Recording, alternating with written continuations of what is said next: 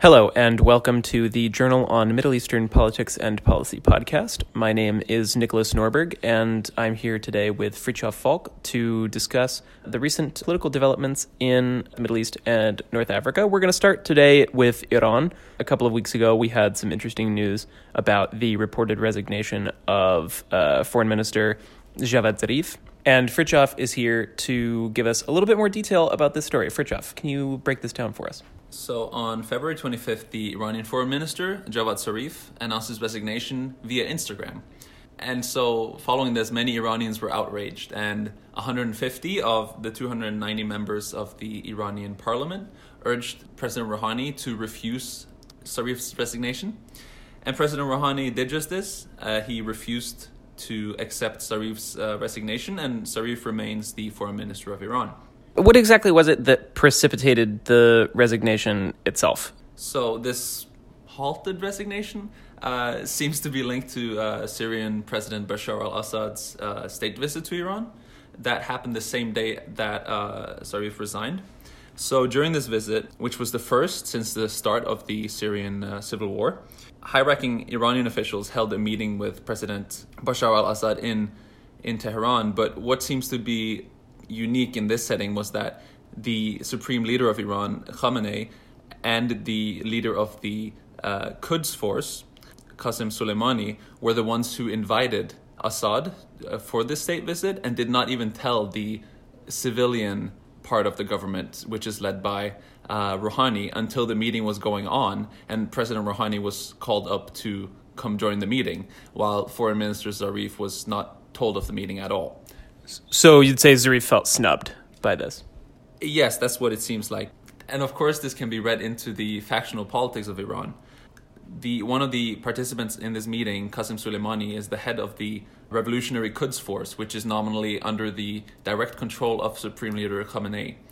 And this Quds Force is an unconventional military force which carries out uh, its own foreign policy and its own foreign operations. So this is often in direct contradiction to Prime Minister Zarif's own foreign policy and the foreign policy maneuvers of the Quds Force and the larger IRGC, which the Quds Force is part of, are often in direct contradiction with the uh, priorities of the civilian foreign policy led by Foreign Minister Zarif.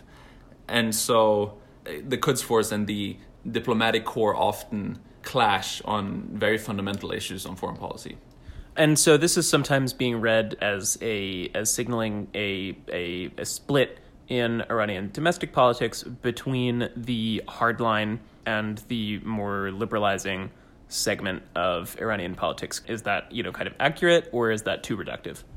It's it's accurate on a on a high level, sure. On a superficial level. Yes, on a superficial level, it's it's it's accurate on a superficial level, and we're not going to get into all the nuances of that because then we're going to be here all day. But there is still, yeah, a strong current in Iranian politics, which is currently being actively undermined by the supreme leader, which wants to cut all ties with the international community and exit the Iran nuclear deal, the JCPOA. And currently, there is amongst the Iranian people a majority for staying in the uh, nuclear deal but this might change if Supreme Leader Khamenei would allow for more um, political space for candidates who directly oppose uh, interacting in such a way with the international community. So, do you kind of read this as potentially, in addition to signaling how frustrated Zarif is, you know, with uh, being snubbed, you know, at this meeting with Assad, uh, is this, do you think, also a way for him to try and rally support for his own camp and to kind of demand that the supreme leader re-up his recognition of Zarif's, you know, credentials and his performance? Yes, I think this is a move that actually has worked on many levels. So, in a very direct political sense, um, Zarif has been very uh, frustrated that Iran has yet to announce if it will abide by anti terror funding measures. So, abiding by this regulation is a prerequisite for Iran doing business on the international financial markets. But this decision has for long been stuck in the very powerful Expediency Council, and Zarif would very much like to see this measure passed and enacted into uh, law. if such a anti-terror financing bill would be passed, this would directly undermine the space for foreign policy maneuvers for the Revolutionary Quds Force. And so this is for sure a move, a political move in that sense.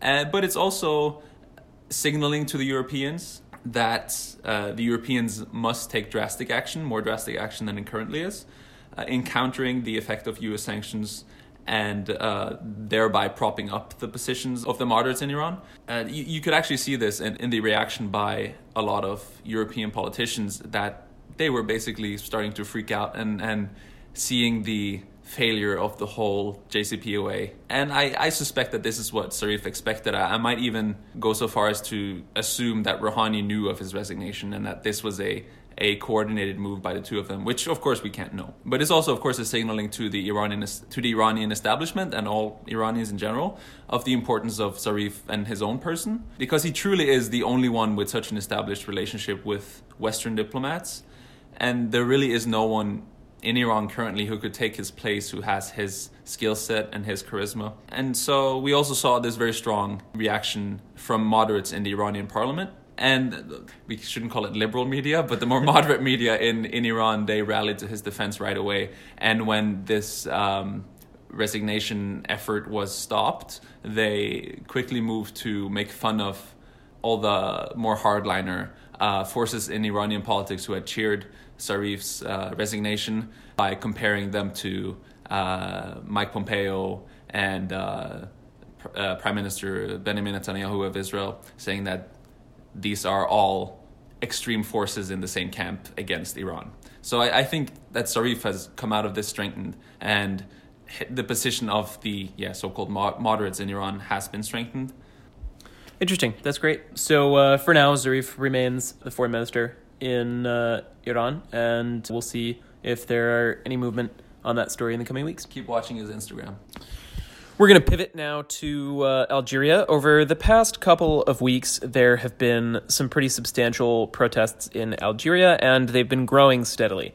These protests were largely in response to the announcement that President Bouteflika, who is 82 years old and who has severe health difficulties, he's not been seen in public for years, is uh, running for a fifth term as the president of Algeria. There's been a lot of speculation for months that he would make uh, an announcement to this effect. Over the summer, there was a high profile purge of high ranking military officers in Algeria, which was largely thought to be kind of this precursor to Bouteflika's announcement that you know the the group of officers that support Bouteflika in his position was basically attempting to make sure that all of the folks who held the highest posts were all going to be loyal to the regime and were going to fall in line with the plan to run Bouteflika for a fifth term.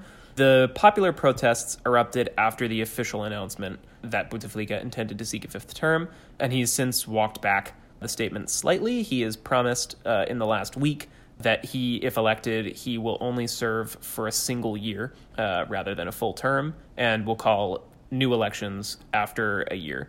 Protesters have been unsatisfied and have continued protesting through this week. The protests have grown from just a few thousand to hundreds of thousands.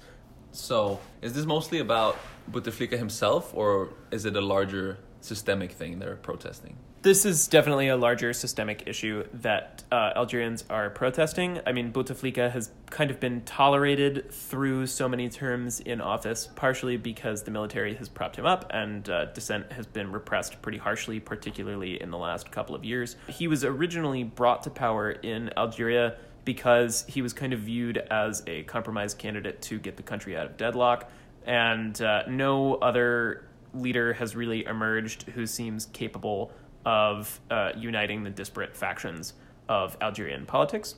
That's partially because the government hasn't really allowed any other credible figure to emerge, but uh, it's also because Bouteflika is kind of viewed by the Algerian government as necessary for preserving stability. Algeria has con- has continued this year to pass uh, very ho- high profile oil deals. It's signed several deals to open uh, oil facilities in Algeria in excess of a billion dollars over the past year, and uh, y- you know preserving the stability in order to prop up the oil economy, which is the largest by far the largest segment of Algeria's economy. Uh, has kind of been the number one priority for the governing elite. That's a bit of a disconnect from the population overall. That argument of, for preserving stability kind of held for a time, especially with the repressive tactics that the government used to kind of stifle dissent. But with this most recent announcement of the fifth term, particularly given Bouteflika's poor health, Algerians are really starting to lose patience uh, with this argument on an unprecedented scale. And so, what has the response from uh, official Algeria been to these uh, protests? The Algerian government has actually been fairly restrained towards these protests. The protests have also been extremely peaceful uh, over the past couple of weeks. I mean, the, the scale is really impressive. There's been you know a huge number of people turning out, but there hasn't really been a whole lot of violence. Most of the information on these protests is coming from social media because there's been a media blackout on covering the protests, uh, and journalists uh, have not been allowed into the country. However, it does seem that by and large, the government is kind of allowing these protests to continue, which is commendable. I mean, they absolutely should be, you know, allowing Algerian citizens to express their points of view. Because officially protests is illegal. Exactly. And so you know, it's it's kind of, it is kind of surprising that the government would show so much restraint, but I think it's also kind of a sign of just how widespread this movement is in Algeria and that it's not something that's going to be tamped down by the use of force. Uh, so it's good that the government recognizes that and is not attempting to forcefully stifle these protests.